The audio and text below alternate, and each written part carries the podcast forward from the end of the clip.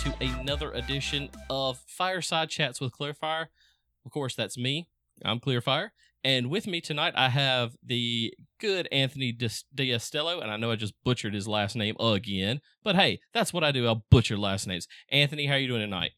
I'm doing great. Um, it's Diastello, so you were pretty close. You got got closer than most people. Well, hey, y- y- I know you're from the north. I'm from the south. D'Astello is how I say it, say it in the South, so you get a little Southern slang to it. But fair enough. so tonight we are actually going to start kind of a what we're going to call a reintroduction to the MCU and H and K covering MCU stuff. I know we kind of started it um, several months ago with me and Hollywood discussing the Loki TV series, and we talked about doing more episodes. But of course, you know, life happens. Being two dad gamers, we just you know things just didn't happen didn't work out the way we planned to and so we are changing it up now we're going to do a reintroduction and i've got anthony to, tonight to help me with that and what we're going to discuss tonight is my top five marvel mcu only not comics not anything outside of that top five heroes and Anthony's top five heroes. We're going to do it in the same style as what me and Hollywood have done other top fives in. If for any reason, when we say one of our picks, if it's on the others list, the other person just says, nope, can't discuss that now. We'll wait until we get to that character on up. So that way we're not discussing the character twice and boring you to death with that. So, um, before we really jump into that, Anthony, so what you been doing since the last time you've been on a podcast with us? Oh man, um, I have been playing most likely entirely too much Metroid Prime. I am uh, toward toward the end of that game. I picked up the uh, the whole trilogy, so I picked up a Wii as well. I've been playing some games on that. Um, actually, I picked up the game that got me into Marvel superheroes in the first place, though, Spider-Man: Shattered Dimensions, and that's been oh, wow. a blast again. Awesome. That's that's yeah, that's a pretty good game. I haven't played that in a long time, so um, but definitely a fun game. It's definitely a, a very good one. Um, I had a friend that had it on his Wii, so that's you know just how I got into it. But I didn't really you know own it or whatever. But so right, great, great game. So um, but yeah, um, I me personally, I haven't been too, been too, doing too much other than being a dad, chasing my kid around the house, and working late because we're in the midst of our second test week for our big merger project at my work. So my life has revolved around more work than anything else these past, you know, past couple of days. And the odd thing is is all together this week I will have recorded four different podcasts. I recorded one on Monday night with Nick uh, I like to call him Nicky T. So um I recorded a episode of us discussing the Obi-Wan series and we are actually going to record a second episode of that tomorrow night. And tonight, me and Anthony are, actually going to lay down two episodes for you guys. So you're going to get two out of us. And the second one is actually going to be our top five villains. We're going to release, you know, probably a couple weeks apart. So, but you'll still get to have that, still get to enjoy that. And if there are any spoilers that come out of our groups, we will put spoiler alert on the episode or episodes, and we will also um, make sure we announce that right before a spoiler does happen. Because I will tell you this my list has been influenced by Thor Love and Thunder, and of course, Multiverse of Madness. Now, Multiverse of Madness, you're outside the window of spoilers now. It came out at the first of May. We are now oh, looking yeah. here at the mid part of July. You're you're past the uh whatever you'd call it, the uh threshold of not being spoiled. So, full disclaimer: I have not seen Love and Thunder. I have seen Multiverse of Madness. Um, that really didn't influence my list too much. um, but you know, yeah, it was, it was, a good movie. I definitely enjoyed it. Um, I'm probably going to watch it again with uh, some of my friends who haven't yeah. seen it. So, well, I think what really influenced your list was when I told you it, this is strictly MCU only the TV shows and the movies. No X Men, oh, even yeah. though that was, you know, it's they're trying to slowly make that part of the MCU. It's not. You know, the only reason why I allowed the you know Spider-Man movies, which the Tobey one and the Andrew Garfield, is because they were actually in No Way Home. So yeah, you can pull that in because part of their storylines in there revolved revolved around what happened in their movies. So that's allowed. No Venom because it's not technically MCU, even though he was in some mid credit scenes in No Way Home. I don't consider that fair game yet. It will And I- eventually, but it's just not fair game yet. I don't think Spider-Man Three Venom is going to be on either one of our list. Uh, no, no, no, definitely not. Um, uh, don't get me wrong. I love Topher Grace. He uh that that 70s show is one of my favorite TV shows ever. D- He did a fantastic job in that. I really hate that he left that show to film the Spider-Man 3 stuff because Oh, it man. just was not good. You know, he le- he left like the last season and a half. And so yeah, it was it was sad that he left it, but you know Ooh, what? he he wanted to go for money and he ended up losing out. But I will say he is making buku money off the royalties he's getting from that 70s show because it is one of those shows that everybody loves and will watch over and over and over again. So, but enough about terrible acting oh, absolutely. because if you ask me to act, I'd probably give you some terrible acting too. Um, we're going to jump into this head first. And what I'd like to do first is before we jump into our actual top five, I want to hear some of your honorable mentions. I- know that's kind of different than normal. Most of the time, you do honorable mentions afterwards, but I want to give everybody a taste of what possibly could be on this list. So, what are a couple of your honorable mentions you have there, Anthony? All right. Um. So I I made a list of nine. You know, just to kind of favorites, and I like you know sorted them out, had some more concrete you know choices by the end. Um, but the four that didn't make it were Winter Soldier. Um, I've always liked him as a character. I I love anything robotic, and he's got that cool arm. Um, Ant Man. You know, I mean, being Anthony, I've always had an affinity for Ant Man. Um, Star Lord. He's funny. He's great and uh, Falcon. I've always liked he, like his his his move sets or uh, not move set, but his power set's a little bit different and he uses it creatively, and I like that. Wow. Okay. So you actually have some really good honorable mentions. So that makes me interested to see what you have. So just so you know, my list, I just started listing some heroes that, you know, just appealed to me and that always came to my mind. And I started writing them down and I've got over 17 on my list.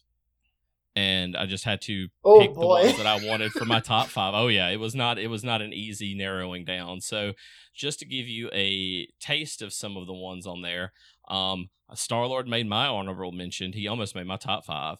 Uh, Vision, uh, Shang Chi. I really Yeah. enjoyed the Shang Chi movie. He, they did really well with it. It was a nice even blend of comedy and action and actually told a story. I'm really enjoying in the phase four. There's a lot more storytelling in phase four than what there was in phases one, two, and three. Because basically, you have phases one, two, and three telling one story, and now you have phase four, and like you're you're getting individual stories out of every single thing they give you. I really like that. I really like storytelling movies that blend it with the action, and the movies aren't so action driven. Now I know that's very contrary to oh yeah, popular opinion because most people like the action driven. So some more on here. Um, I actually have classic Loki and alligator Loki. So if you've seen the Loki TV Okay. series, you know who I'm talking about. um, the re- real the reason why I put classic Loki up there was because man, in that episode five, dude, he was or hold on, was it that five? I forget how many Yeah, episodes. that he one only had six, Or- didn't it? I have no clue. anyways the next to last episode he the the the power that he wielded at the end to basically um defend them against and i always forget his name uh is it aroth or something like that uh the the I- I smoke don't dragon or whatever. So yeah, I mean, I just rewatched it just recently, just so I could uh, you know pick up on some things.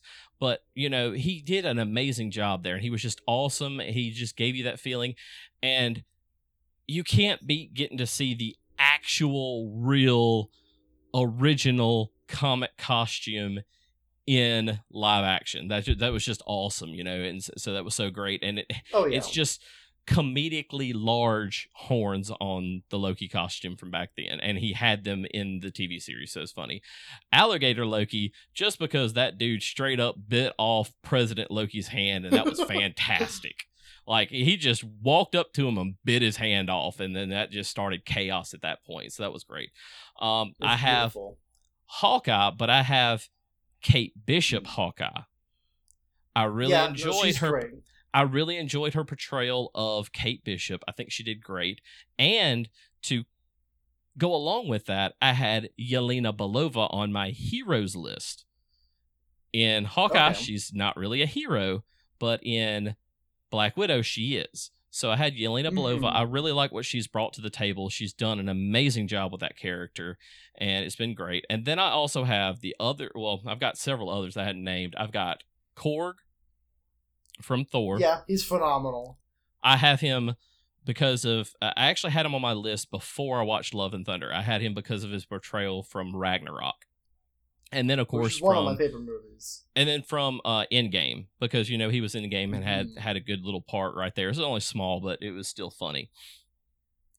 But after watching Love and Thunder, Korg stayed on my list. Like he almost came into my top 5 because he actually plays Oh! I'm not gonna say a I'm not not not a, not a pivotal part in that movie, but he plays a major part in that movie. So it, it was really good, so and it was a lot a lot of fun watching it. So, um, the other two I have on here, um, well, I have more than that, but I do have Winter Soldier slash White Wolf version. So if Yeah. you know anything about Bucky Barnes, when he's Winter Soldier, he's actually a bad guy. He's actually a villain. When he's White Wolf, he's actually a good guy because he went to Wakanda based on just the MT- MCU. So if you're trying to tell me I'm t- saying this wrong, no, I'm basing it solely on the MCU. When he goes to Wakanda to, of course, quote unquote, heal, and that's after the events of Captain America Civil War, um, he gets a new arm, and that's where he gets the label of White Wolf from the Wakandans. And so while he's good, he's White Wolf. While he's bad, he's Winter Soldier. That's kind of apart from the comics as well, but there you go.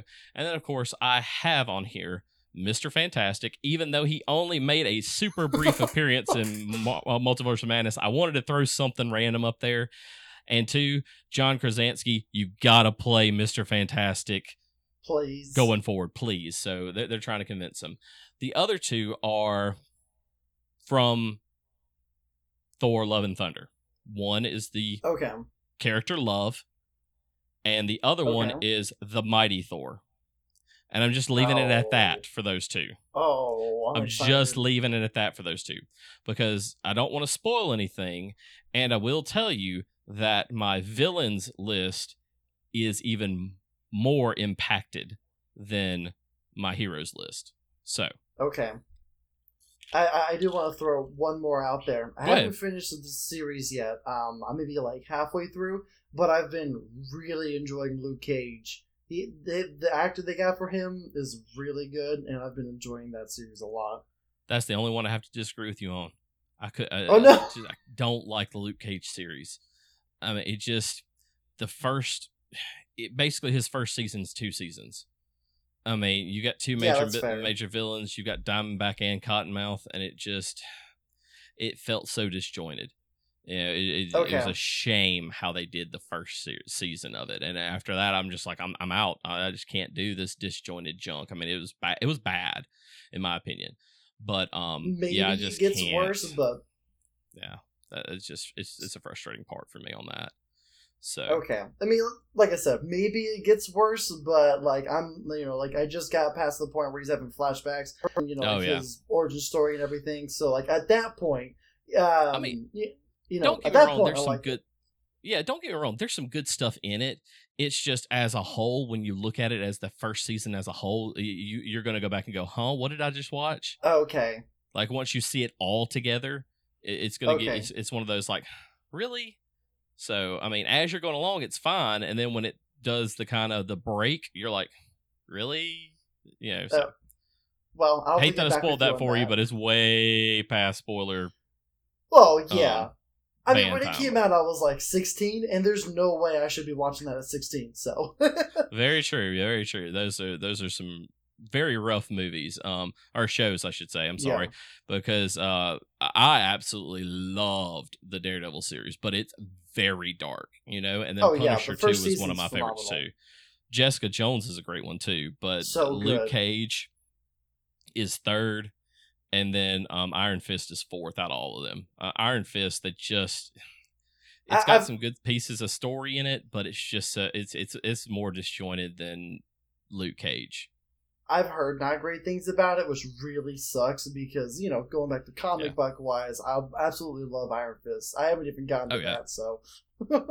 Yeah, I mean, comic book Iron Fist is a great character, but when you get a non-Asian guy to play Danny Rand that is an Asian guy, it's kind of wrong.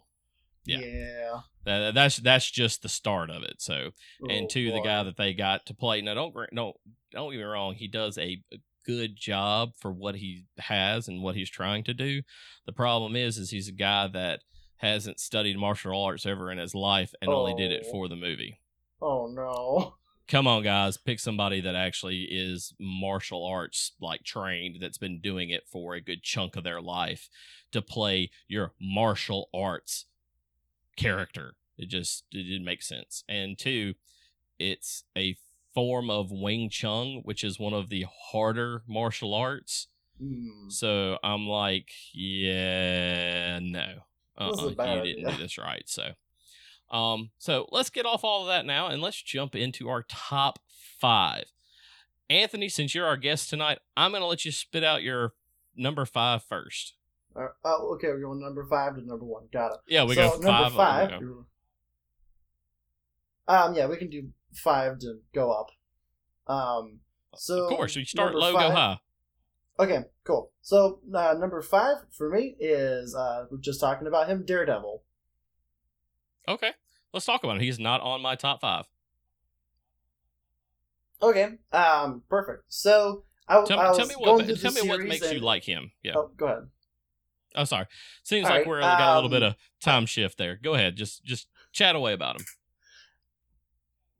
All right, yeah, the connection a little, little bit shaky, but I think we're good now. Um, I, I I love when a character is able to use like their secret identity and then you know like their superhero, you know, to like work both angles on a situation. I I always love it when they can do that. I feel like it it makes I guess more sense for characters. Um, I mean, you know, don't get me wrong. Sometimes when you have, you know, their normal everyday life working against the superhero life, you know, that can create some good conflict and whatnot and you know sometimes it can be funny and all but like it i i i personally feel like if you're so invested to be a superhero you're going to work both angles in your day life and night life um, you know, all, also his power sets, you know, is, is really cool. Just it's one of those things where like I I love it when able or I love it when someone's able to take a quote unquote weakness of theirs, use it to their advantage. Uh, you know, use it to you know make them um, I guess able to solve problems that the people aren't.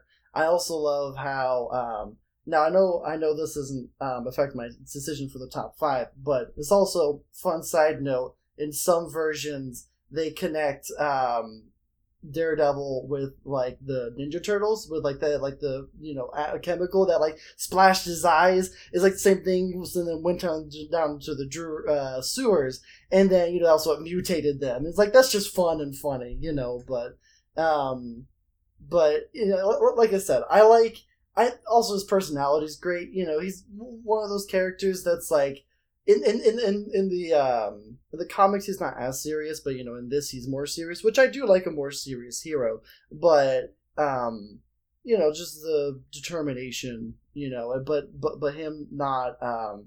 He's able to smile, you know, even if he's getting the crap kicked out of him. Yeah.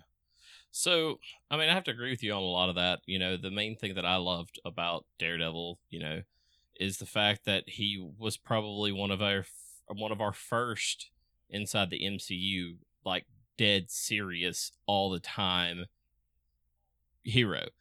You didn't get this hero that crack jokes. You got this person that's has exterior he's showing that he still tries to care for everybody and for people and still wants to Yeah. help the underserved people but when you get into his interior you get in you know get inside his mind you realize he's very broken he's very cynical about the world there's you can't save people you you know you just got to lock them up put them in jail he doesn't like to kill that's i do i do like that but he beats a full lot of Mm. people and one of my Oh yeah. most favorite scenes of him was from and this is after he's already done his three three series and his defender series is when he's at no way home and he catches the brick before it hits peter parker the thing that it shows there it shows you how more advanced his sensing is than peter's spidey sense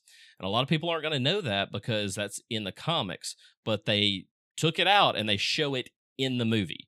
And that's just amazing to see that because it's like they're like, "How did you catch that brick?" He's like, "I'm a lawyer," you know. That's, that's. I'm like, I'm a "Oh my gosh," lawyer. you know, this is crazy. That's the, one of the best, you know, kind of just comebacks i- in the in the Marvel series so far. So, um, that's Anthony's number five at Daredevil. Do you have anything else to say on Daredevil? Um, not really. Um, but yeah, you, I mean, I also you know like like the supporting characters a lot. They did a phenomenal job with just everything, um, you know, involved with that. All right, so for my number five, and I really hope that my top five list does cause some controversy because I probably do have some on here that are not, in most people's minds, a top five. But you know what? This is my personal top five, so everybody, you're just gonna have to suffer through it. My first, or my number five, is Druid from Eternals, and the reason why I picked Druid is because of his outlook on people and knowing that no matter what they do, people are going to destroy themselves. And he wants to be the hero to stop them from doing it. You know, he breaks away from all the Eternals and takes the people that are fighting at the, I forget exactly the battle that it is, it's some historic battle, but he takes them away and they go basically live a quote unquote druid style life, a life of being away from everything and being basically no technology, nothing, just that. But Druid, the only downside to it is is he controls them. But in a way that almost keeps the humans innocent and keeps the people innocent. Um so that was kind of really interesting on how they played him and how they made him into the character that basically made the rest of the Eternals realize people by nature are not good. They have to be led to be good or they have to be controlled to be good. You know, and he didn't control them in a way that harmed them, that put them at danger, that created controversy. They hiding in the woods, you know, and he just kept them simple. He wanted to keep them simple and pure. He didn't want to have all the mechanical things. He didn't want to have internet. He didn't want to have all of that stuff that basically has and you're probably going to laugh because I mean, I'm doing a podcast. I run our Facebook page and all of our social media. But Druid, you know, basically pulled out the thing that poisons people the most Mm-hmm. and got them away from it because it's just they, they kept them away from it and kept them innocent. So I really liked that about him. Even though, yes, it's probably a controversial pick to pick him even in my top five period, but I just love how he did that and how he played that part through that movie so well. And then at the end, of course, he goes off with uh, Makkari to go um, find the other Eternals that are like them to try to convince them to join their fight. You know, and he goes in an honorable way in saying, "I'm gonna, we're gonna find more of us and get them to join our fight." And I just thought that was great because he's like, "I still want to fight for what's right," and it's not right to destroy planets just to birth a celestial or birth, you know, another I forget his name, I can't pronounce it half the time. But to birth another celestial basically. And eh, I, I just I loved how he put his foot down, put that made that stand. Throughout the whole movie, he makes that stand and you see him draw that line clearly.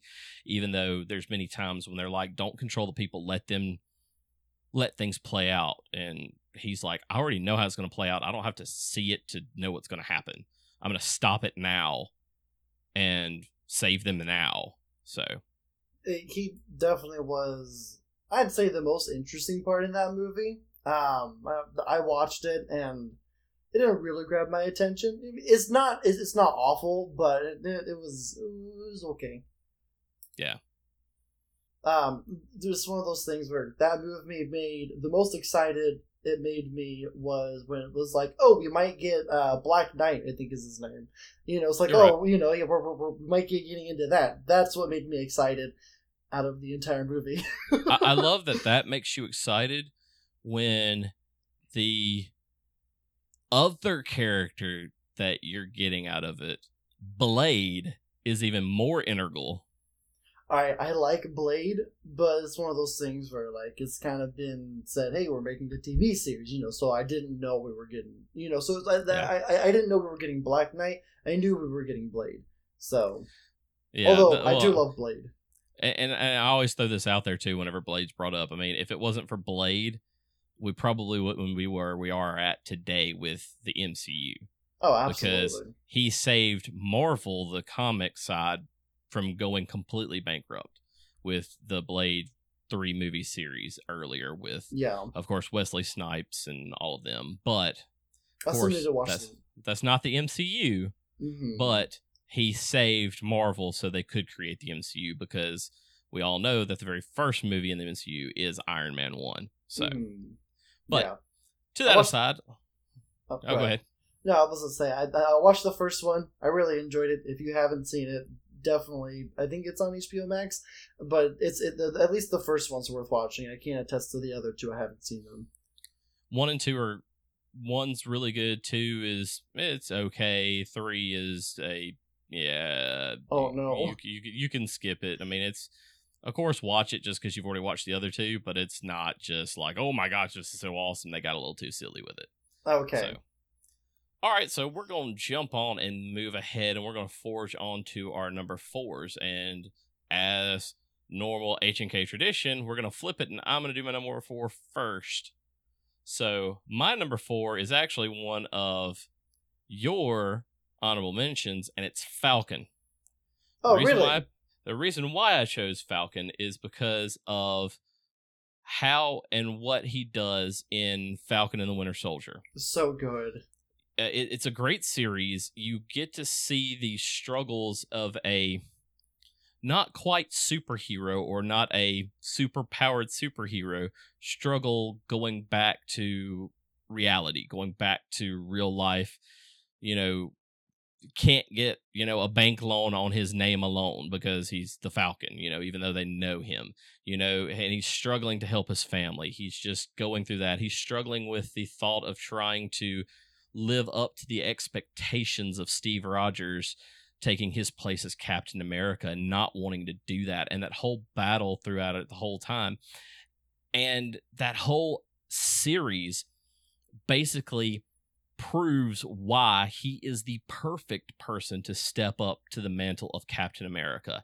He's not all about himself. He wants to protect the innocent and he doesn't want to do it for the glory. He doesn't want to do it for the fame. He wants to do it for the reasons of just protecting the people and then even that at that point he doesn't want to do it for that you know he doesn't want any of Mhm. that he just wants to do what's right and i guess he's one of the few pure good characters we have yes he makes missteps but he's pu- he, he's pure of heart he is basically if somebody right now in the mcu besides thor could p- pick up mjolnir uh, I, I would say that it's him uh, right behind Steve Rogers because look at him in Falcon and the Winter Soldier. I mean, it just it perfectly lays it out. Oh yeah. It, um, you know, going back to what you were saying, you know, about him not wanting to be Captain America and whatnot. There is a scene in, you know, Gladiator when, uh, when like the current ruler is like, you know, you must be the ruler, and then he's like, but I don't want to be, and then he's like, that's exactly why you have to be. you know, my my son's gonna screw it up. It, uh, once again, also a great movie. You should watch it. Oh, yeah. Oh yeah, no, I mean it's it's it's just the whole valid point of the people that don't want it are usually the perfect people for it. Absolutely. and it and it just it drove that home seeing the way that he wanted to save people from themselves Mhm. as well as just trying to save himself because it's just that whole struggle of coming back after the blip coming back after fighting Thanos and being recognized for all of that and after being handed the shield from Steve Rogers saying you know, I, I don't know if I can handle this. And Steve just looking at him says, you know, that looks like a good fit on you. Mhm. I, I, I can't argue with him at all, Steve Rogers, on picking Sam Wilson over Bucky Barnes because, as you know, in the comics, Bucky Barnes is actually the first to take the mantle of Captain America after Captain America's down for whatever reasons. I- So I, I was I was afraid that they were going to go with that because the way they played the Winter Soldier so far in all of the Marvel or uh, so far all in the MCU, he's not that pure person yet. He's not ready for that kind of uh I don't know position, that kind of responsibility. yeah, You know, he's Yeah. still trying to atone for his sins of being the Winter Soldier. You know, he's still battling with that. And you see that in Falcon and Winter Soldier. So, oh yeah. oh, excuse me. so, that's my number four. So, what you got for your number four? All right, my number four is Moon Knight. Let's talk about him. All right, cool. Um, so once again, um, one of the things I like about him is he's using, I guess, uh, you know, something that should be a weakness to his advantage. Um, but he's he he's interesting because he can be funny one second and like dead serious the next. Like he's all over the place and just that like spontaneous, sporadic, you know, kind of personality or personalities if you get into it, you know, and energy. Um, like you know, I, I just it's it's great. It's it always keeps you on your toes. You know, you don't know who is it going to be in the sense of you know like who who, who is this Moon Knight almost. Um, and I also really liked how at very least with his story and the way they told it, it was like completely separate. Honestly, it feels like it could have almost just been like not even connected to the MCU, but still was very like strong, good storytelling, you know, on his part, and gave a wide berth for such a complicated character. Um, you know, and like I said, I I. I, I always love it when they're able to do something that's like this should be a weakness, but he uses it to his advantage. You know, I think they did a even better job than Daredevil with Moon Knight in that respect. So, I'm going to have to ask you this question because you slightly cheated by picking Moon Knight because he's technically three characters in one. And seriously, he really is.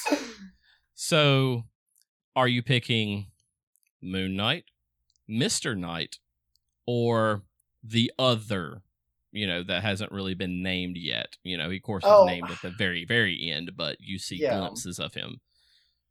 Oh man, that's Yeah. that's rough. Why'd you have to do this to me? Um, you, you picked him. You picked him. that's true. Oh gosh. All right, let me think here. Um, probably, probably Mister Knight. Um, you know, like I, I don't know. That, that- I, he's he's very sincere, and I like that about him a lot. And he's one of those things where it's kind of like Spidey in the sense to where it's, hey, I'm fighting you, but I'm still having a good time, and that's Yeah. meant to annoy you to all ends of the earth, you know.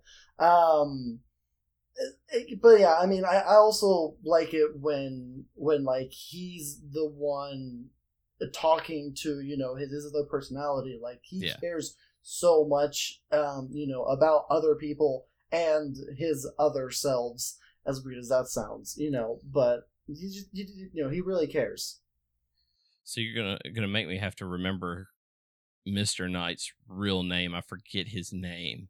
That makes two of us. Oh gosh, now I'm gonna have to look it up because I know Mark Spector is Moon Knight, yeah, yeah. Which and I I, just kind of. I really like him too. So I like I love the Moon Knight series. It was a really great series. It did a great job storytelling. It was a very heavy story mm, show, but you start off the first episode with heavy violence and you're like, oh wow, but it's like Yeah. so laden with story, and it's, su- it's such a great series that if you haven't seen it yet, you've got to go see it. It's just one of those things where, you know, it's it's a new twist. It's not connected really to the MCU much at all, so you you've got that going on, um, and it's just a great dark character.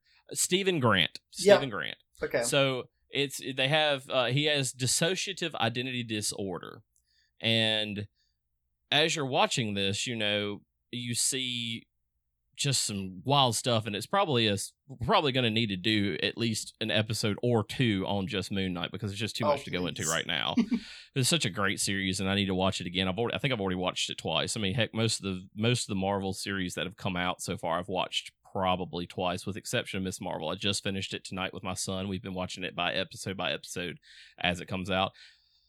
Don't sleep on Miss Marvel, by the way. If y'all are listening out there, Miss Marvel is a lot better than what people are saying. It actually has a 98% on Rotten Tomatoes as of now after the finale released Dang. it opens up a big door at the end. Major. You got to watch it. And the mid credits or after credit scene of the last episode is another big, oh my gosh moment. Watch it. You won't be disappointed as long as you go in expecting and knowing it is a show designed for the younger audience. So Right. back to that moon knight is not designed for the younger audience and don't let your children watch moon knight very dark very twisted it is pretty much the darkest series on marvel or mcu not including like daredevil and punisher Yeah, but yeah. Well, I mean, basically this kind of broke that boundary there Yeah, absolutely. Which I mean, I think is partly why I liked it too, because it's yeah, I mean, it's the darkest we've seen. Um, I mean, Multiverse of Madness had some like you know some pretty graphic violence, but like it, it wasn't as dark. But Well, um, I so I, I wasn't too fond of the finale of Moon Knight, other than the fact they introduced Scarlet Scarab. That was Yeah. sick the way That they was- did that. They did that. Fa- they played that so well, and then the mid credits or end credits scene on that one of you finally get a big door opened and you're like okay now you know? So it's it's really crazy. You get a gr- good a really great twist out of it so. All right so that was both of our fours. Mine was falcon his was moon knight a little cheater. Um so who who's your number three anthony all right, my number three. Keep in mind this is before seeing the newest movie. Is uh Thor. all right Um, talk about ab- Absolutely love Thor Ragnarok. Like I said earlier in the episode, probably my favorite MCU movie to date. Um, it, you know, i'm gonna go ahead and fair warn you if ragnarok's your favorite you might have a hard time liking love and thunder I, I mean, it's okay, it's just different. Love and Thunder is different, and it's not what you expect okay. Because you're expecting something. You're expecting a specific something with the title of Love and Thunder.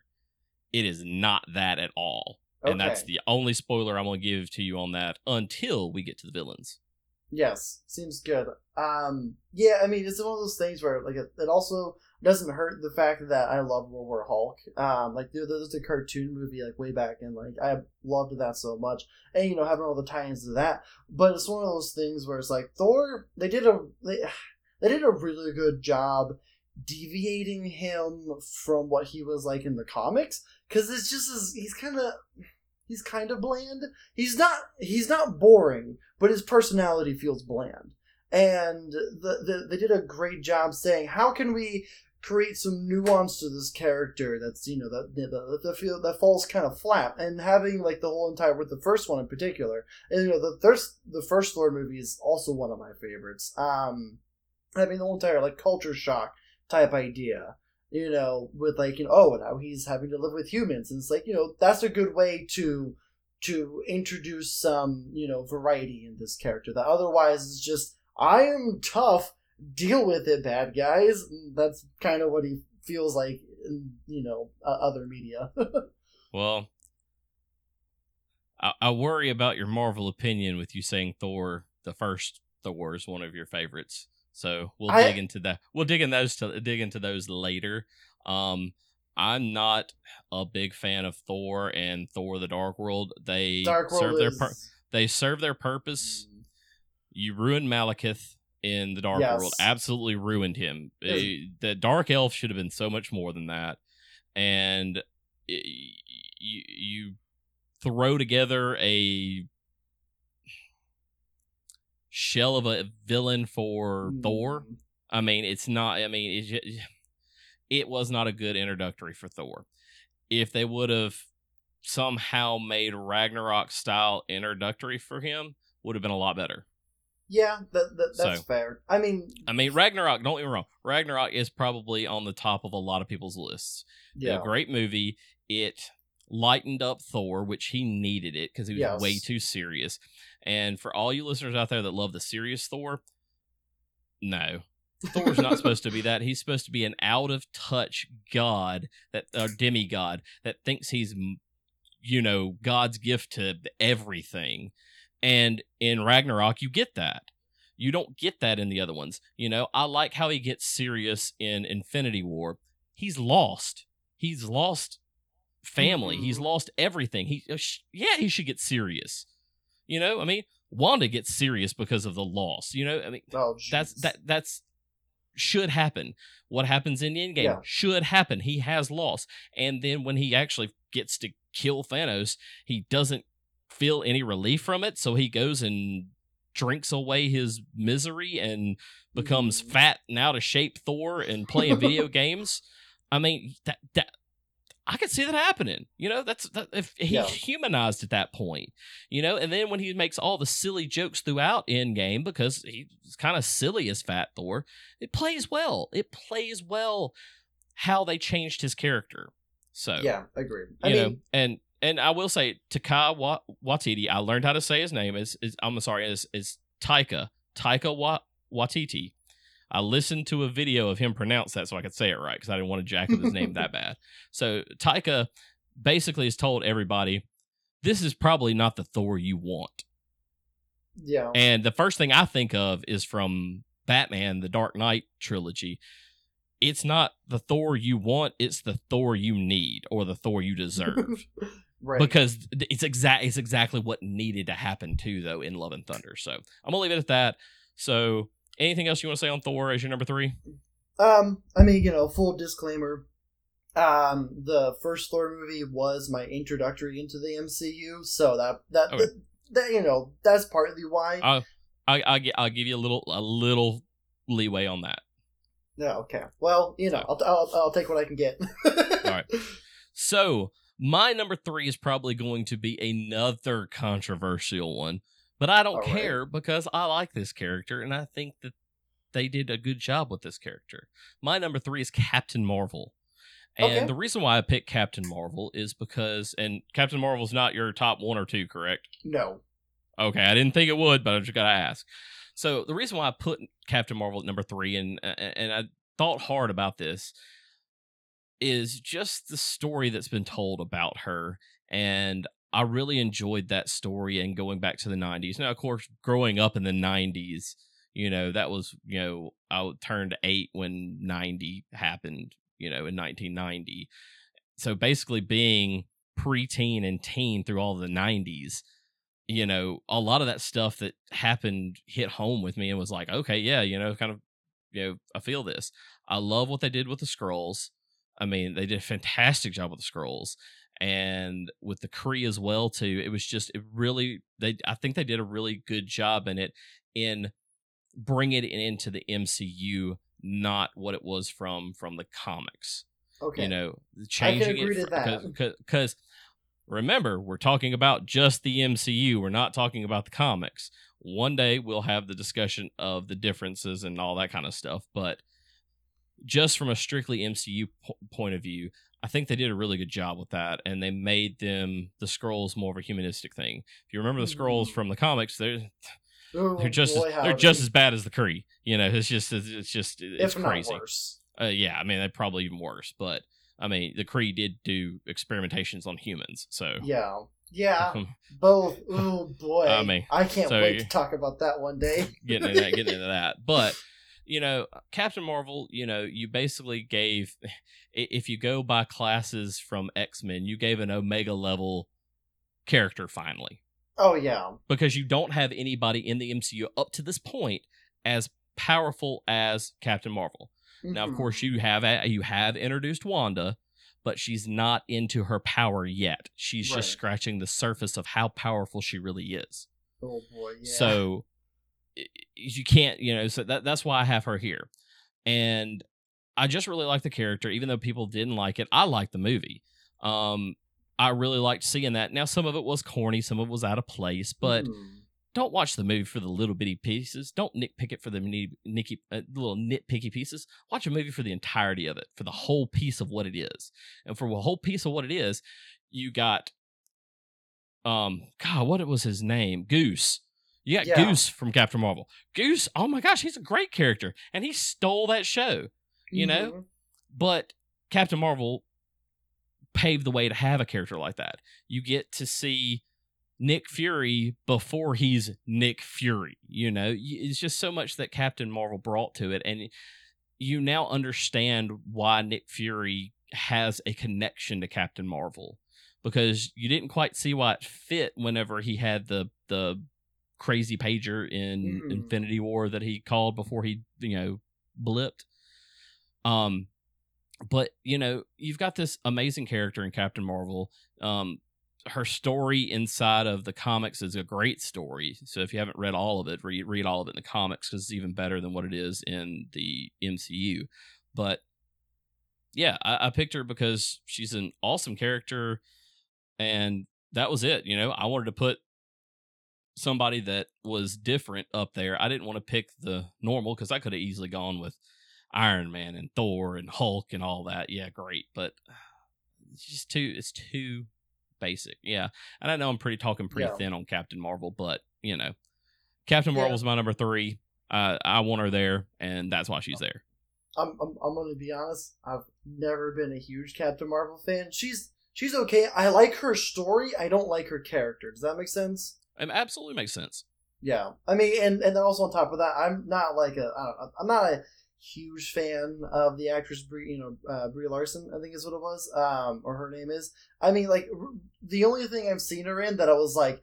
Wow, she did a great job. Was Scott Pilgrim, and that's because she played a character that honestly feels pretty similar to herself from what I've seen.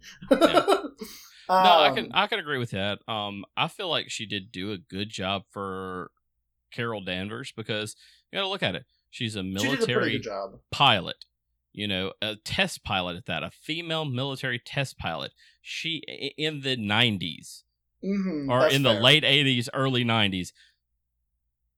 That's saying something right there to have a woman test pilot back then, because that's still back then when women are kind of not given the equal rights that they deserve, you know, Mhm. and so that's why I like Captain Marvel because she showed something that most people don't know about and don't see and made people more aware of it. You know, Yeah. Brie Larson, yeah, don't care, you know, but she did a good job and she played it well because you got to think about it. A woman in the military as a test fighter pilot, she's got to be kind of stiff. You know, fair. yeah, when she's talking with uh Monica Rambeau, she's having fun and everything or is it Maria? Nah, I, I, I, don't I get them. I get them. Com- I get them confused because you got Monica and Maria Rambeau. Um, both of them are you know crazy, and of course, if you've seen Multiverse of Madness, you know that there is the Illuminati. Yeah, yeah, I brought it up because I've Mhm. already mentioned Mister Fantastic. There is the Illuminati, and it's yeah, Maria. Maria is the mom. Monica is the older one, if Okay. I'm not mistaken. I might have it backwards, but hey, I know their two names are Monica and Maria Rambeau. So, anyways, the mom, she is actually Captain Marvel in Multiverse of Madness. And Okay, who that's that, cool. And that's who it is. That's who she is. Yeah. So basically, she was in the plane that imbued Carol Danvers with the power instead of Carol. right, right. That So that's how that ha- that that's how that happened. So, Yeah. but I, I really like Captain Marvel. I mean, she she just throws a whole curveball into everything. I mean, she, she she just flies in, flies through a ship, and she's like, "Okay, I can do it." I mean, honestly, she could have taken out Thanos by herself. Um, I'm glad they didn't do that. I'm glad they let Tony be the one to finish that out and him, Right. of course, die off, which he needed to. I mean, you're looking at over 15 years or close to 15 years in the Marvel in the MCU at that point. Yeah. Eh, let, let the guy retire, let him go home. So, yeah. anyways, um, Captain Marvel was my number three. Anything else on that one? Um, not really. Uh, you know, like I said, I like I I like the stories revolving around her more than the character, but you know, that's just my personal opinion. Okay, let me make sure. So Thor was your number three, right? Yep, Thor was three. Okay. Captain Marvel was my three, so that means I'm going to number two. So Yep. this is going to be funny. It's going to make you laugh. All right. My number two is Wanda. Really? Yes. I yeah. No, she's a cool character. I definitely like her. So I kind of got a pattern going on with my top three. If you see it, once you hear who my top who my top one is, and you'll understand Okay. it too if you have read into the comics. Okay. So Wanda, I love her because she is a person that has gone through all kinds of just crazy things in her life. She's lost her family due to the shelling of Sokovia, you know, and Mhm. I think it was so isn't she from Sokovia in the way they played it in the yes. in the MCU. So she loses her family from the shelling of Sokovia, all the fighting and everything. And of course, you know, she sees a missile that's got Stark Industries on the side, and that's why she hates Stark. Even though he's not the actual cause, he's an indirect cause of it.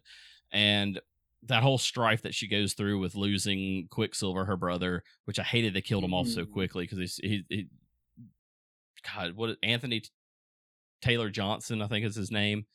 Um, plays it fantastic. He's the same guy that is um the lead in Kick Ass. Okay. And now I'm gonna have to bleep out that one. I have to actually bleep myself in something. But derriere. there you go. But um one is just a great character. You see her struggling with her powers, trying to grow into them. And then of course you eventually see her, you know, go past being a hero and start to become a villain. And I like Yeah. that because you you see her struggle with loss. You know, you Mhm. see this powerful being struggle with loss that could have at any time actually probably prevented the loss. Let's be realistic here yeah. you oh know, could have Yeah. could have pretty much prevented the loss because once you discover what she can do in Multiverse of Madness when she's really angry, you're like, well, why didn't you just do that in Infinity War? But she didn't know she could do that yet. She hadn't dove into those powers yet. You know, I loved WandaVision. I know technic I know technically she's not a hero in that, but they played her as a hero because of Agatha. But Yeah. you see her struggling with the pain and grief of losing her children. I'm a father, so I get that. Even though they were quote unquote fake in in the you know in, in WandaVision, but you know Mhm. she's lost vision and she's put herself in this world, you know, created this town into this world of her own just to try to cope with the loss. So that's why Marvel's uh not Marvel, but Wanda is my number two. Um, I loved her from the comics. Uh, I thought that she was a great character there. She's always gone back and forth between being being between a hero and a villain. I love those type of characters because you actually see them struggle with actual things. You get to see them struggle with real life things. So Mhm. that's my number two. Any other anything you have on Wanda? Um, I mean, I definitely like her as a character. I think I think they've handled her really well so far. Um, yeah, if you dive into the comics, holy crap! Like it's she's crazy. Yeah. Like yeah, you you dive into House of M and like that whole nonsense. Like Yeah. yeah, no, she. Th- th- there's so much more they can do with her, and I'm happy they weren't like just you know out the gate swinging like she's crazy power. Like it, They've know. extremely protected her so far in the MCU. oh yeah, which and- and- honestly And to I'm thinking that means something bigger. probably. Oh gosh, I think it you means something. I think it means something bigger.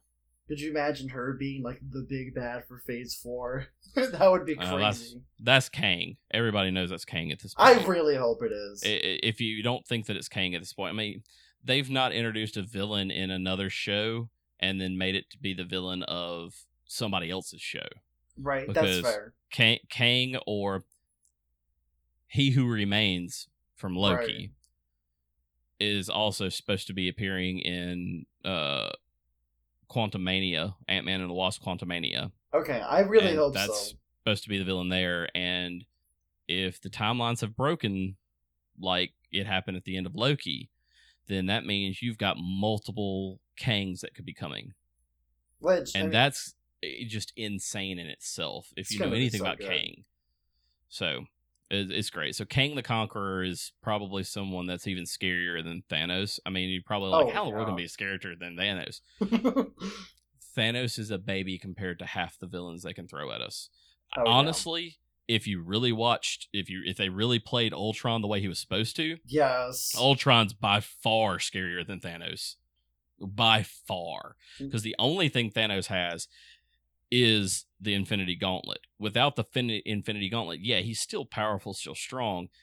He doesn't hold a candle to Ultron and he Ultron's doesn't. top. I mean, just doesn't. So, but I, I was uh definitely okay. Uh, I was just gonna say, let's jump off that. Let's not go too deep on that because that just Okay. opens up another can of worms. yeah, like I said, we're absolutely. go- we were going to try to keep these short, and this is already, you know, we're- we're going close to an hour. But hey, you know what? That I don't care. We'll we'll Okay. let it roll. So Wanda was my number two. Just to recap that. So Anthony, what is your number two? All right, my number two is Doctor Strange. Stop. Okay. Sorry, no, all good. So- Anthony. Since I told you to stop on Doctor Strange, who is your number one? all right, my number one is Spider Man. Let's I talk about know- Spider Man.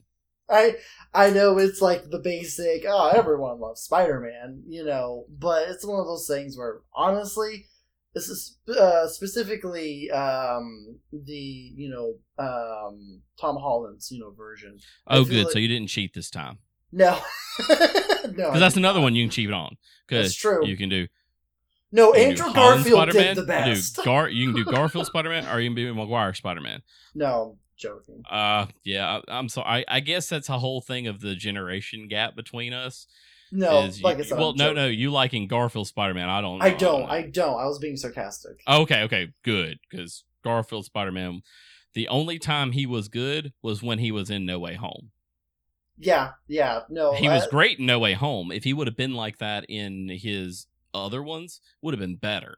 Yeah, But I'm also I'm sorry I did not like who played Electro. I'm not going to say his name just because it's just he's he's a controversial actor Mhm. and I did not like that they used him. I did not like him at all in the Amazing Spider-Man 2 and in No Way Home. I think they forced it too much with his character. yeah, no, but With that character. um, But Spider-Man, no. Yeah, no. If, if you want to get into it, it's uh, you know, um, Tom Holland's, you know, Tobey Maguire. I haven't even seen the Andrew Garfield Spider Mans. I kind of don't care to, um, but you know, I have all seen. I, I have seen all three Tobey Maguires. Um, The next the next time you're at home sick and you just need something to watch, go watch those two. okay, it's worth watching it for what it puts in and you understand the character in no way home at that point okay, outside of that eh fair. Yeah, So, I, mean, i tried to re i tried i tried to rewatch the amazing spider-man 1 the first one because it's on i think either netflix or I think it's Netflix. it's on one of them now and i started to watch it i turned it off 20 minutes in i'm just like this is i can't do this one no I can't do- yeah. no no No, so, yeah, they, they butchered some other of the characters in that in both Oh. of those movies. So, but outside of that, Tom Holland Spider Man. Now that's a different story. Yes. No, yeah. So far, I've absolutely loved what they've done with them. And, you know, once again, uh, Spider Man is what got me into, you know, the MCU. Um, particularly um, 2099 Noir. That's a whole different story. But, you know, like those two characters were like, oh, what is this? The same character, but different, you know. And I, I love that aspect of, you know, Spider Man. But, um, you know, go focusing back on Tom Holland um you know when, when when they introduced him in civil war like i lost my mind. Like that's one of the only movies i was like i'm gonna buy this because i know i'm going to watch it a couple more times.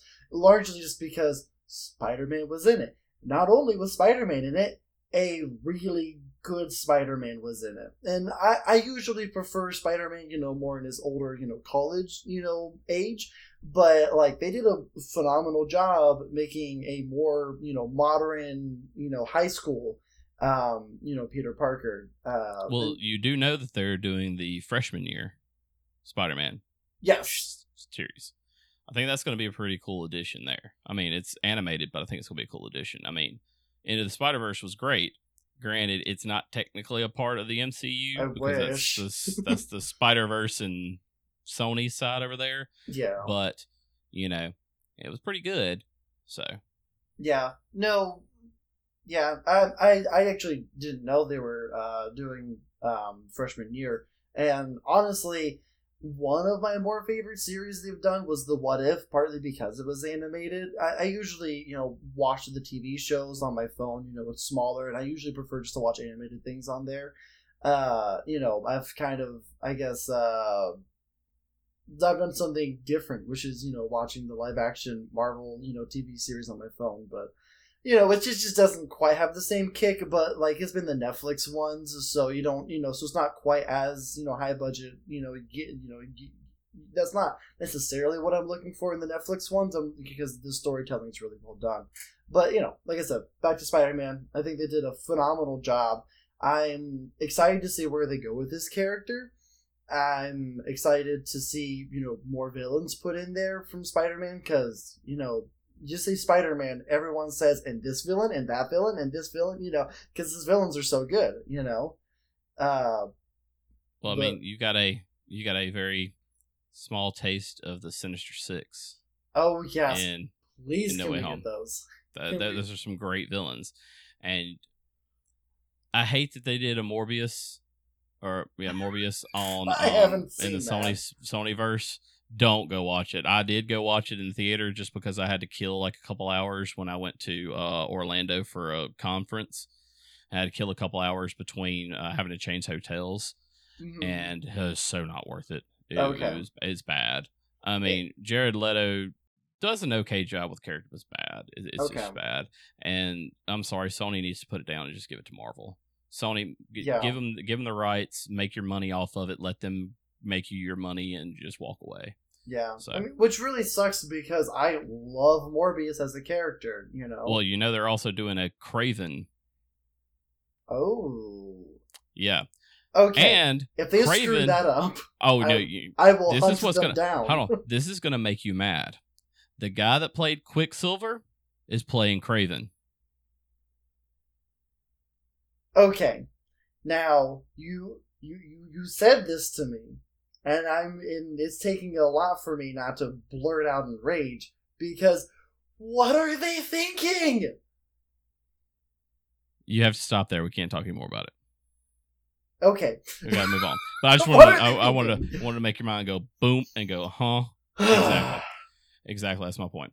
Um, yeah, Tom Holland's done a great job with Spider Man. I really have enjoyed it. Um, his introduction in Civil War was Eh, you don't get a better introduction than that. I mean, he when he catches Winter Soldier's arm and goes, "Dude," you know, like a roboted arm. I mean, it's just like you got a robot arm, and it's like Bucky's like, "How in the world did you just catch this?" I mean, he caught a super soldier's mechanical arm punch and just rolled it over and looked at his arm and started looking at the like mechanical part of it and started analyzing like the you know it being a robot arm you know i mean just little things like that he he's given such great little touches to that and the touches that he did for infinity war and Mhm. Endgame.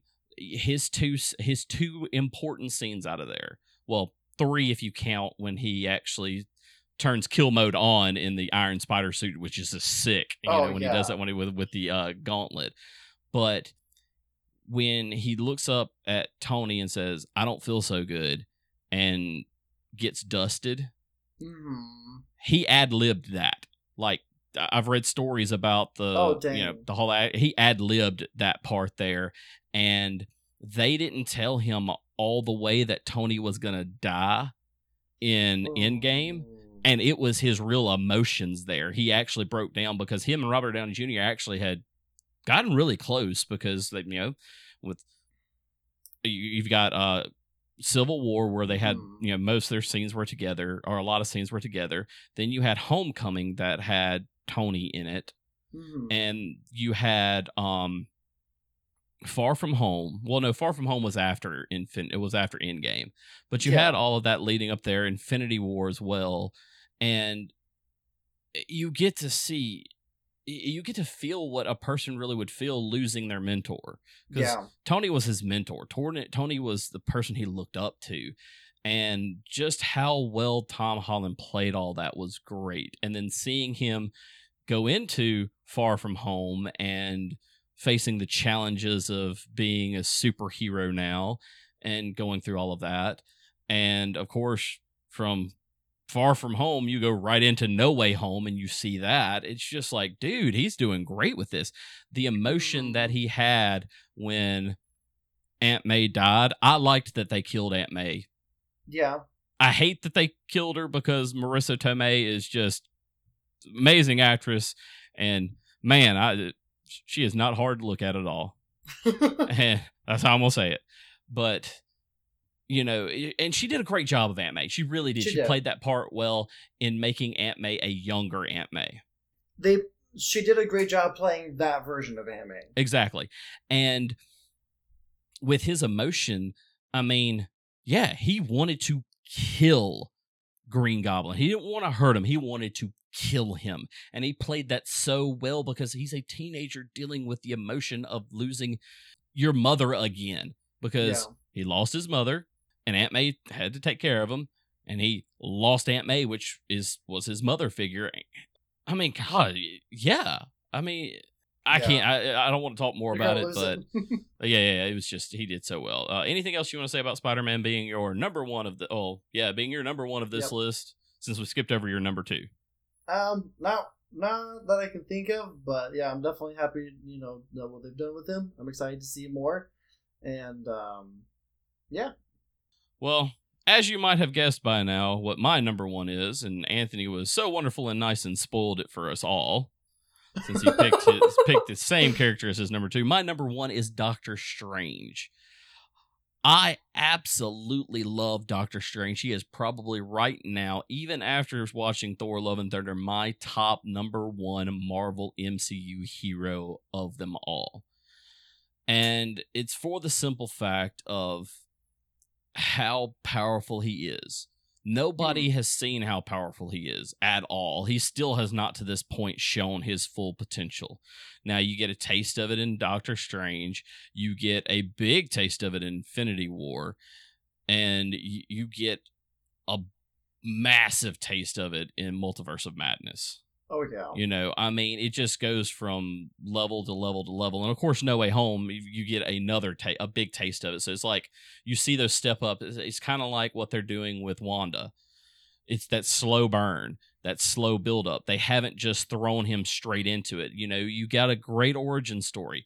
You know, his battle with, you know, losing his hands, which were his pride and joy because they made him who he was and made him this cocky surgeon that thinks that he could save the world that he thinks he's basically god you know and then you Mm. get to see him battle with that loss learn the arcane magic you know basically magic is what it is sorcery is what they're what they're calling it in the MCU Mhm. you he, you get to see him learn the sorcery and quickly grow in that.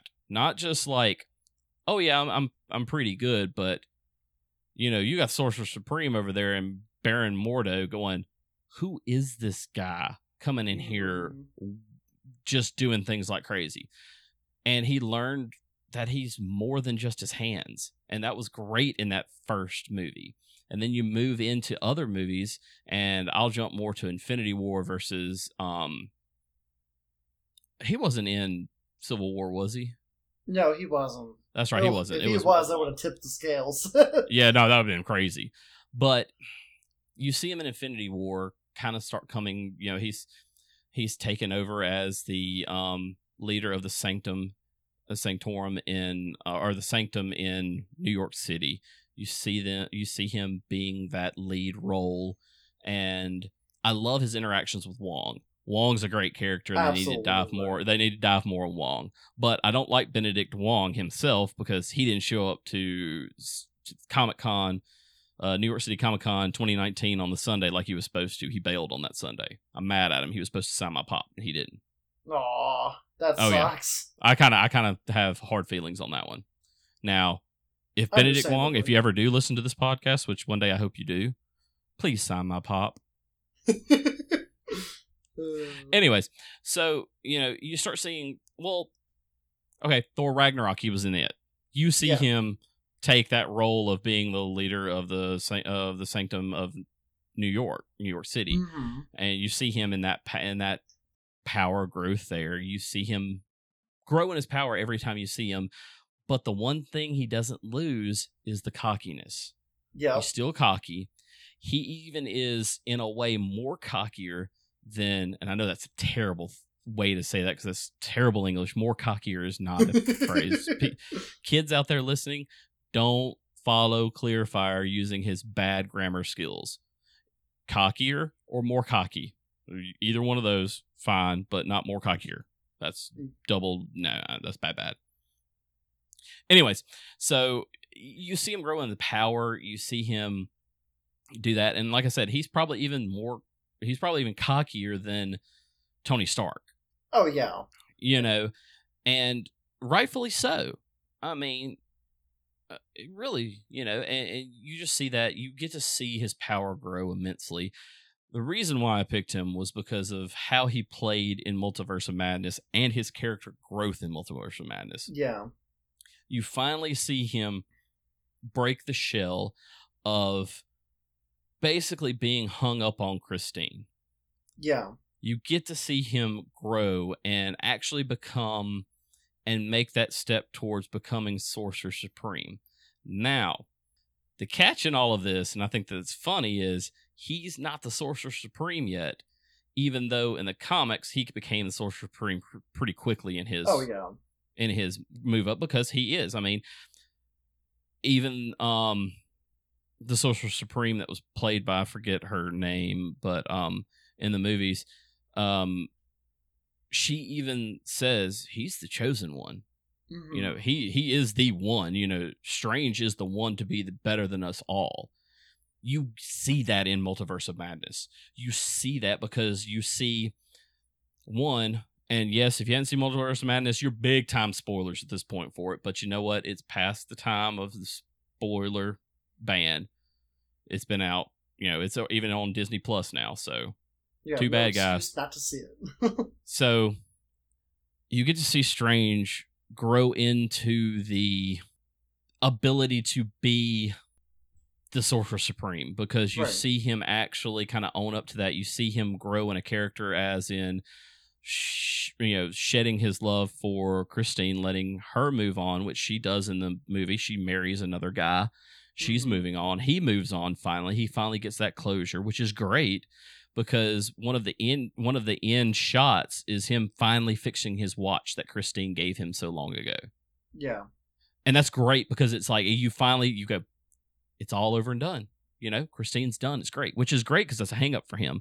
But throughout that movie, you see him do something different because one thing in there, um, when America Chavez finally comes to our Doctor Strange's Earth, she basically lays it out. She's like, every strange that I've met has wa- wanted to, has eventually wanted to kill me for my powers to save humanity.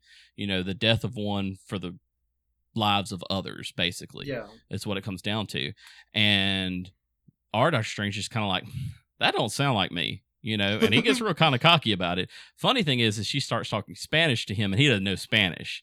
And Mm. Wong does because Wong's, Wong's there and they have this conversation. And what Anthony alluded to earlier about uh, Multiverse of Madness being violent, you know, when they're fighting Gargantos at the first, uh, one of the big first big fights is like right out, you know, Strange leaves Christine's wedding and goes fight this, you know, octopus eye thing. And when he kills it, he runs this spike through his eye, and you see the eyeball get ripped out. You know, very much gory, very much a Sam Raimi. It's a Sam Raimi movie. It's the same Oh, guy yeah. that did this Spider Man 1, 2, and 3. which is kind of funny because that one's not gory at all. But Sam Raimi Right. has gotten into this kind of quasi horror kick. You know, he's been doing a lot of those type of movies, so you see that throughout all of this movie, and you kind of get that. But it's just crazy to see Strange break character, not so much break character, but growing character, and not be so much focused on what he can do to make himself look good, but Mhm. doing what he needs to do to save everyone. You see that in Infinity War, you see that in Endgame, but you really see it play out in Multiverse of Madness. In No Way Home, he's still cocky, really cocky, you oh, know. oh yeah. I mean, he basically, I mean, and, and it's funny too because in No Way Home, he lays out the reason why he's not Sorcerer Supreme. He's like, Wong got it on a technicality. I blipped and he didn't. I think Yep. hilarious. I think it was a great, hilarious reason why he's not Sorcerer Supreme. And so Wong is Sorcerer Supreme, and Wong lays into him a lot. That's what makes the the thing, so the whole the whole relationship really good. They have great chemistry on screen together. It's fantastic. Absolutely. And what was awesome is is at the end of No Way, um, not No Way Home, but um, Multiverse of Madness is you actually finally see Strange kind of give in to that whole he's not the Sorcerer Supreme, Wong is, and he bows to Wong. You know, he hadn't done that at all. Wong makes a joke. You know, people usually bow in the presence of the Sorcerer Supreme, and Strange almost always says, "Yeah, you're only that because of a technicality." He's Yeah. like, but I'm still the Sorcerer Supreme, is what Wong comes back with almost every time. You Yeah. know? And even when, you know, they go to defend Kamar-Taj, these these sorcerers come in and they bow to him and he Wong looks back strange. See? I told you it was custom. Mm-hmm. You know, basically pull pull pull you know, calls him out for it. Mhm. Strange is like- man. It rolls his eyes, and you can basically see in see in his eyes he's saying, only on technicality. But at the end of the movie, you see him basically say, "No, you're source Supreme. I'm going to respect that," and he does. Mhm. So you get that huge growth out of it, and that's what I like about it is that growth throughout all of the movies. You see it clean, clear, and crisp. There's no ulterior motives there. There's nothing crazy that they've done with Strange they've made it a good they've made it made him a great character in the MCU and he looks like he's going to step up to be a big player along with Wanda. Hence why Strange and Wanda are my 1 and 2s because Right. if you know from the comics oh, Strange yeah. has to put Wanda down several times yeah. Jeez. and he's the only one that can do it. Yeah. That's why I put Strange over on Wanda, not just because in the comics, but because it happens here in the movie as well in Multiverse of Madness. Right. He might not be the one that physically does it, but he sets all the pieces in motion to have that done. No, right. Yeah. It's a. So, since good I've talked a lot about Strange, what do you have to say about Strange, and why was he your number two? Um, Strange was number two, largely um, because Spider Man was number one. If that makes sense, it's one of those things where like I can't, I like as much as I want After No Way to, After No Way Home, they'll be forever bonded together Yeah, that's because they their chemistry was so great in that. oh, it's so good. They, they did great, you know. I mean, I hope to see more. Absolutely. The, it, it- they're still throwing around the theory: Does Strange know Peter Parker is still Spider Man? uh, Because in No Way Home, people are like, "Oh yeah, he does." I'm like, "No, he doesn't. He erased the memory that everybody knew that Pe- who Peter Parker was. right. He didn't erase. He he didn't erase." Some he erased a big chunk of basically everyone who Peter Parker was, but erased Peter Parker completely. Mhm. When he's at when he speaks about Spider Man, he only calls him Spider Man, and he doesn't allude to him any more than just Spider Man. And I think that's a great play on it. And I think he doesn't know, and I don't think he will. But I think something will happen, and it'll unlock his memory since he was the one that cast the spell. Most likely, or you know, they're gonna do some. It's gonna be something. nonsense Yeah. where it's like, oh, in this multiverse he figures it out, and then he tells him, you know, and that's that's one of those things that's like so great about Doctor Strange is that there's so many Doctor Stranges. um, you know, going back to the What If series, you know, like the I'm just gonna call him Dark, you know, Dark Strange. Um, you know, like the one that just like absorbs all those Oh, like Sinister monster Strange. powers. Or Sinister Strange. Okay, Yeah, cool. Sinister Strange. Yeah, Okay. Sinister Strange. So, so basically, you've got so far the strangers that you've seen are uh six one six Strange. You've seen Sinister Strange. You've seen what is his name? Uh, I'm just gonna call him Earth uh eight three eight Strange. I forget exactly what he's called.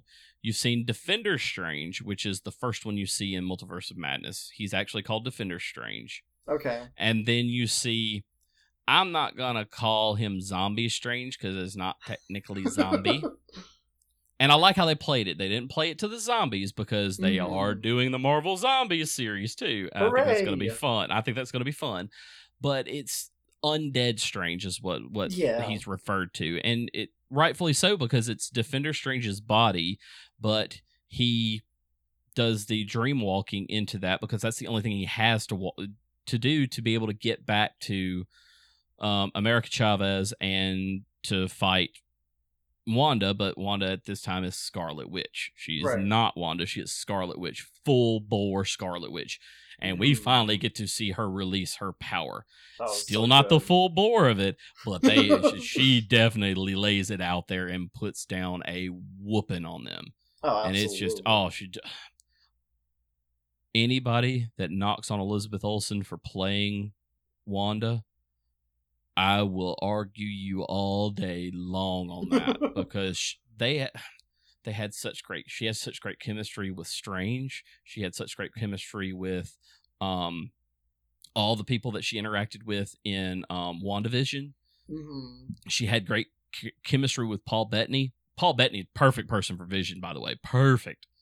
You know, it's just so great, and she touches so many characters, so- many other characters. You know, she gets in that loop. But aside from that, going back to Strange, it, it- I mean, he just shows you how awesome it is. And two, the funny thing is, did you realize, or have you realized that Doctor Strange is the only character throughout all the multiverse that looks the same throughout all of them. Yes. Yes. He is the It's only one. really I don't know why. I don't know why they're doing that. It's going to come into play, but I don't know why they do it. And I loved the ending of Multiverse of Madness after he fixes the watch. Yeah. I did not like the fight that he had with Sinister Strange. That was the major corny part of No Way Home. I mean, no, of, of Multiverse of Madness. I was Well- very upset with what they did there. Right. No, th- th- th- that was kind of weird. Um, but Kinda. was- okay, yeah, it was weird. Um, he's throwing he's throwing musical notes at him from the pages of music around there. Now, granted, I get it. He's using his sorcery to use whatever he can to use weapons, but come on, when Sinister Strange grabs the the music staff off the page to use it as a shield to block, I mean, just like come on, guys. And Well- every time these notes are flying through, hitting them, you have the orchestra going bing bong. Yeah, it's just right. I'm like, really? I mean, it, It was it's creative, weird. but it's just it just was out of place. Yeah. No. Absolutely. Um, but is that the same Strange from the What If series? Yes, Sinister Strange is the same. The same it is what the if. same one. Mhm. Okay. It's okay. the exact same one. Interesting. Yeah, because because he had the third eye, he has everything, and then he didn't use all of his power. That's the thing. No, he didn't. Oh. I remember eight three eight Strange is Supreme Strange. He's Supreme Strange because he did, you know, go into the Darkhold and became uber powerful. okay. Sinister Strange also as well, you know, did, did, the Darkhold. It was kind of a theme there with uh, you know several of the multiversal Stranges going into the Darkhold, and even our Strange goes into the Darkhold Yeah. because the Book of Vishanti gets destroyed and he can't use it. He has no way to beat Wanda. I mean, he has no way to beat Mhm. Scarlet Witch. And so he uses what he has to, and it, it was very creative. Now, I did like the fight between Christine and the demons because it showed a. It it was That more very story. It was more story than it was a fight yeah. because they're fighting. You know, Christine is fighting for the soul of Strange, which Mhm. is someone that she has basically said, "Yeah, we're just not going to ever work out because they don't work out in eight three eight, they don't work out in 616." and she's already moved past. But yet she still fights for his soul because she knows that he is an honestly good person to the core, which he is, and that he will do whatever it takes to save someone else. Look at what he's done for America Chavez as, as 616 Strange, where all the other Stranges have tried to take her power, which would Mhm. kill her, to stop Wanda from trying to take her power because she has the power to open up doorways through the multiverse, which is sick. It's a great power. And something that's pretty cool too about it is in that movie, and I, I know I'm kind kind of rehashing some of the stuff I talked about Multiverse of Madness because I know I did my spoilerific spectacular on the Multiverse of Madness, but the fact that you know your dreams are actually windows into your other multiversal selves is That's a really really cool- cool. It's a really cool plot concept. point. And then you have America Chavez says, "Yeah, I never dream." And I've discovered that's because I'm the only one of me. Which is really interesting. It's really interesting. It makes sense, cool but it's twist. interesting. Well, it makes extra- it makes perfect sense. If you're able to punch holes through the multiverse and go wherever you want once you learn how to control your power, yeah, you should be the only one because Yeah, when it really boils down to it, she's a lot more powerful than people are going to you know realize. You know that Oh, power is going to come into play down the down the road because oh yeah, jump around wherever universe you need to go to. So, but you know, more on the strange. Um, like I said, just you couldn't pick a better person to play him either. oh Benedict Cumberbatch was born to play Strange, just like Ryan Reynolds is born to play Deadpool.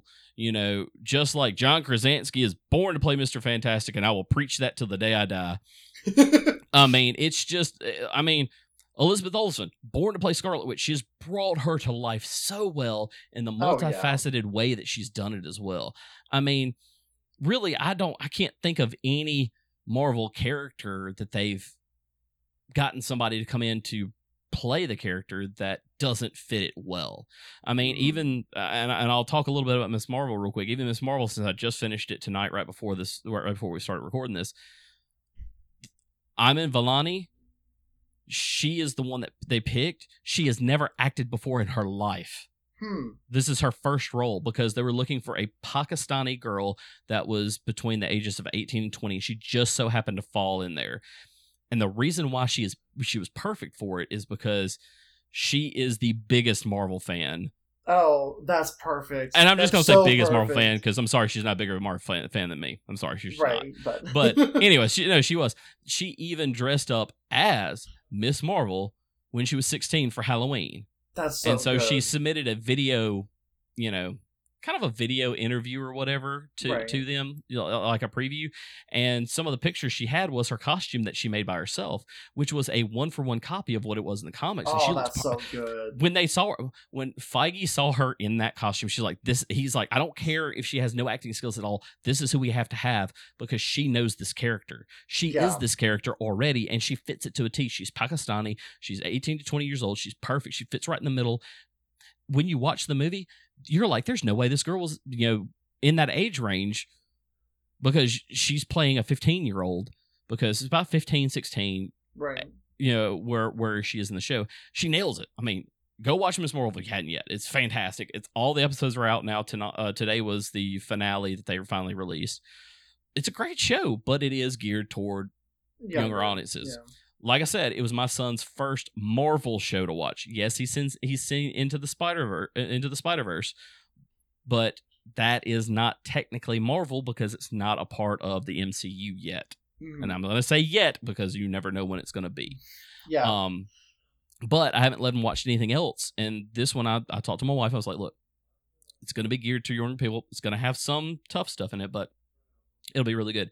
And two, it has a lot of, it has a really, it plays a really good part on some Pakistani history that is called, um, and I didn't know much about it. And I actually started looking into it. So like history was uh, partition okay. uh, 1947, um, the British still was running India at this time, and they did partition.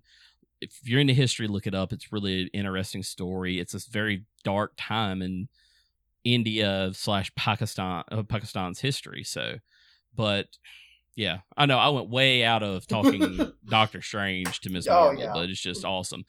Um, I like yeah, her. Um, I, I like the character and everything that I've seen her in.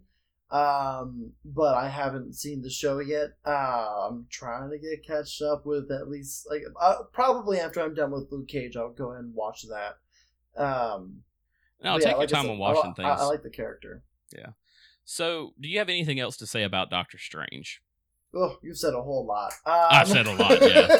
I'm sorry, I talk a lot, especially when it's a Oh, character that I'm very fine. passionate about. hey, man, and two, just to-. And just to add too, Doctor Strange was one of the first comics that my so I got introduced to a lot of my comics through one of my cousins, and he does follow the podcast and watch it. So shout out to Kevin. You getting a shout out on the podcast. he introduced me to a lot of this when we were growing up. And also my uncle on my mom's side um which don't talk to him anymore but i do thank him for what he did do for introducing me to marvel.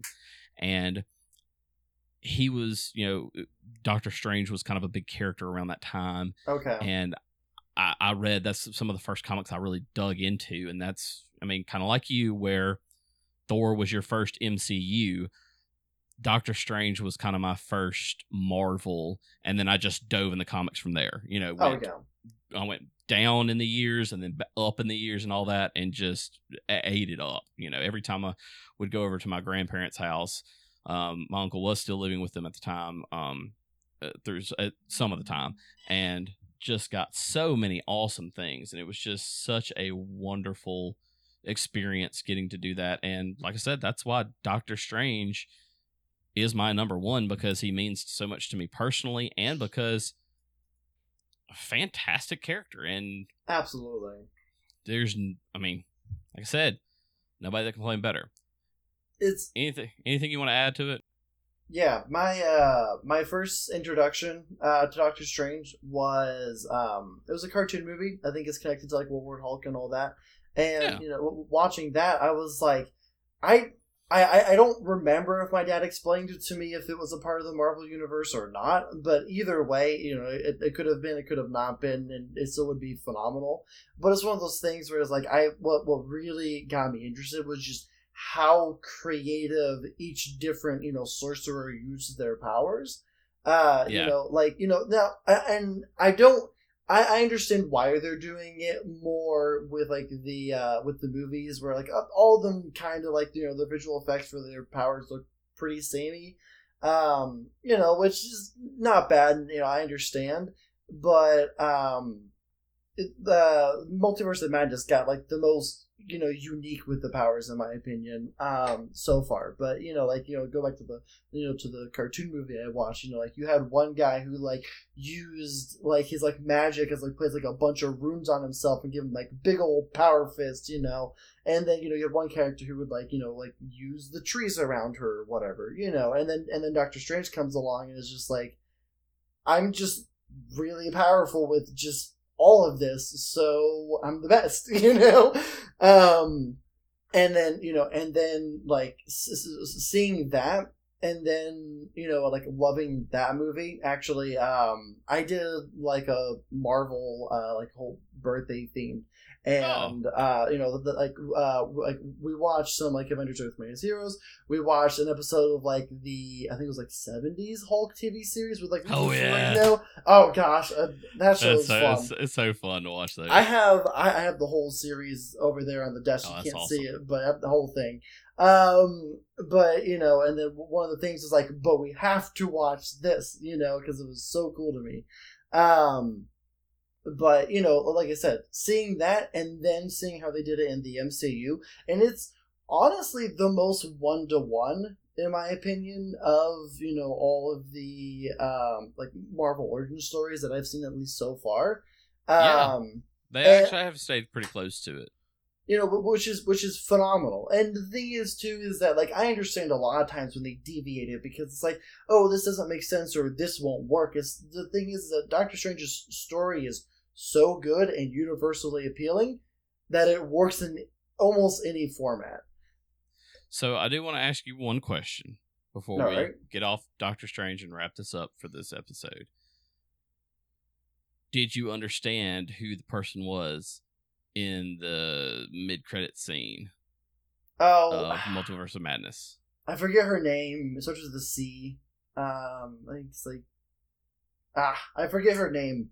But actually, it was really funny because in the cartoon movie, the after credit scenes was like Wong saying, "Hey, I have a new student," and it was her. so I knew a little bit about her. Um, I don't know a lot about her, um, but I do know who it is. Can't remember the name for the life of me. So you are like right. It does start with a C. Her name is Clea. Clea, that's what it was. And do you know who Clea is? Not really. So the way you were describing it about Wong bringing in a new student, Clea, throw that out. That's no. Like I said, that's how they Wong, did it. Wong would never be able to teach Clea because Clea is actually the sorcerer supreme of the dark dimension where Dormammu is from. right. She is actually Dormammu's niece. Oh, that's right. I yep. It's one of those things where it's like you said she's actually Dormammu, and I'm like, wait a second, I know this. And If you dive into the comics about her, her and Strange actually get Mhm. married at one point. I mean, they- they have a very deep history with each other. So Oh, that was yeah. kind of so having that as a mid credit scene and having and Charlize Theron is the one that's playing her, uh, which I think is awesome. It fits the way that Clea looks in the Mhm. comics, so that's really good. It- it, it's it's a great way to segue and show that he has a clean break from Christine. yeah, that's fair. And I loved that. I loved how they did that because at the end of Multiverse of Madness, he's walking down the street and you're like, oh my gosh, this is kind of a crappy way to end it. And all of a sudden he's in the middle of a crosswalk screaming and then he bends down and then pops up and the third eye pops on his head. Now, just because I want to ask you, do you understand why he got the third eye? I would assume it's because he dove into the Darkhold. Um, I could be wrong. You're mostly wrong.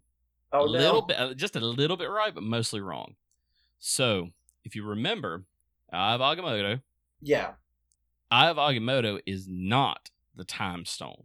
Oh. Time Stone and oh. Eye of are two totally different things. Eye of Okay. Agamotto was actually what was holding the Time Stone. Right. Eye of can actually manifest itself to anybody that it bonds to. That's third sick. eye. That's So- sick.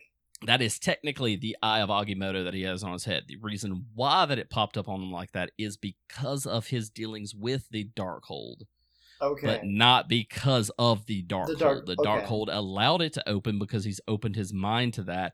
It's going back to the whole thing of his growth of character. hmm You know, because when he sees Clea, he's like, "Yeah, let's go do this," and you see him open the third eye.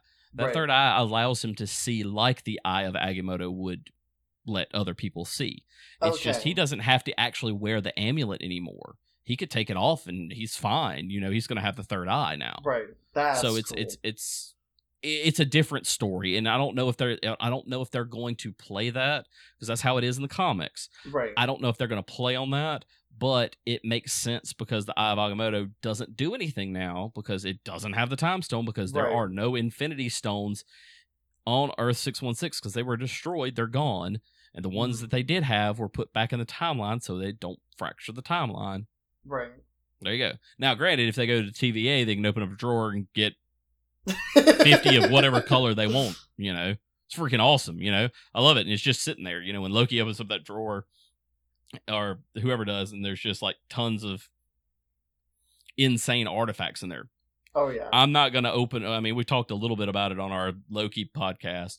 I'm not going to reopen that book there, but the TVA, that's that's an insane place. And that's, go- I'm, Oh, I'm, I'm, I can't wait to see what happens to that in Loki season two and open that up. So, Absolutely. all right, let's wrap this thing up. So, we've talked about some amazing characters. My one through five, I'll give it to you real quick. I'll go from bottom to top again. Druid, Falcon, Captain Marvel, Wanda, and Doctor Strange in that order. Anthony, what was your top five again? Uh, Daredevil, Moon Knight, Thor, Doctor Strange, and Spider Man. I will also Awesome. make sure to um, post my uh, comic one through five on the Discord. so if you want to see that, join the Discord. Awesome. So, because this episode has run quite a bit longer than I was expecting, A lot longer. not going to be able to record another one tonight because I actually have to be at work early in the morning. So, what we're going to do for all you listeners out there, because now me and Anthony are going to have to schedule another time to record the villains episode because it will probably take just as long, but that's fine.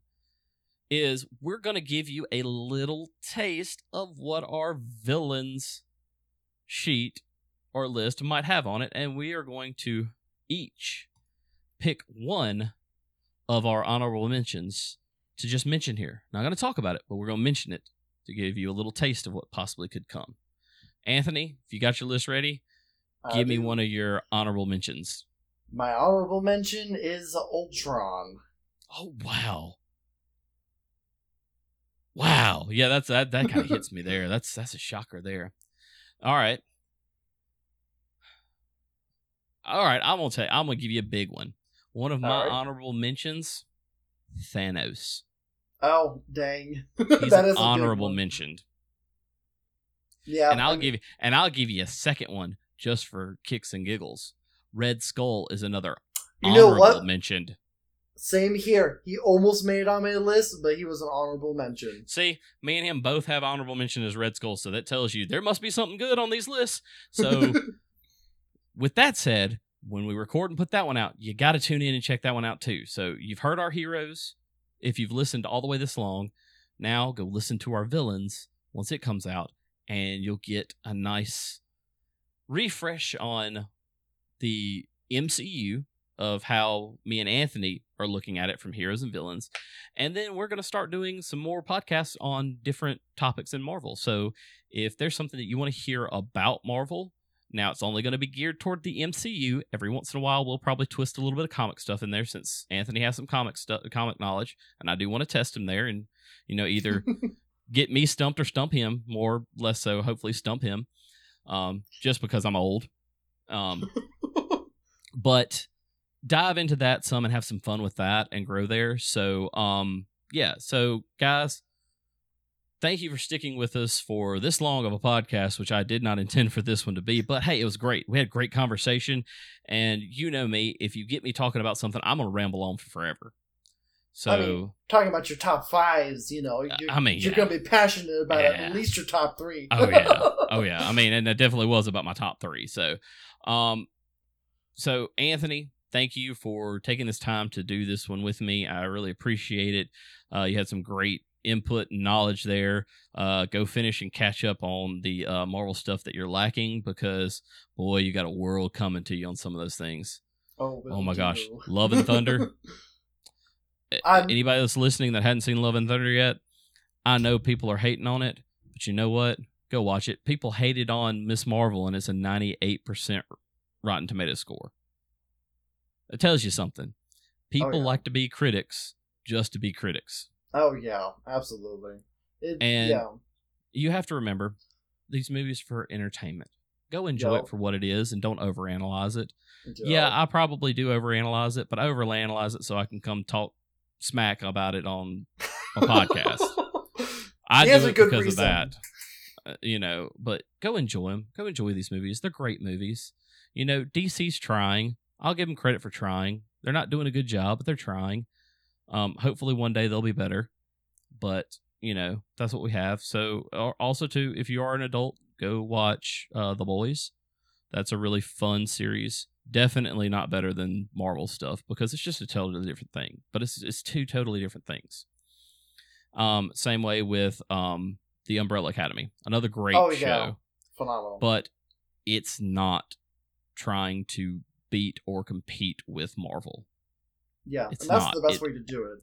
And, and look at it that way. I mean, the same way with the boys. They're not trying to compete or beat Marvel. They're parroting a lot of Marvel and DC. You see it, you get to laugh at it. It's pretty funny, but it's very, very adult. Um, same with Umbrella Academy. So, If but I'm I'll leave it. Go ahead. If, if I'm gonna make one uh, non-Marvel suggestion, uh, I recommend the '90s The Tick TV series. I was into that before I was into anything Marvel related, or sorry, mm, anything Marvel related. Um, I grew up with that show, love it. It still holds up today, especially nowadays. I will tell you that is probably one of the most quoted shows between me and one of my buddies. Oh shoot, We can't talk about this. No. Well, I mean, not now. Later. I, I I'm telling you, I cannot tell you how many times I walked into my old work and walked into the office, and this is you know we had this big. It was basically a cube farm, and I walk would walk in and just yell spoon,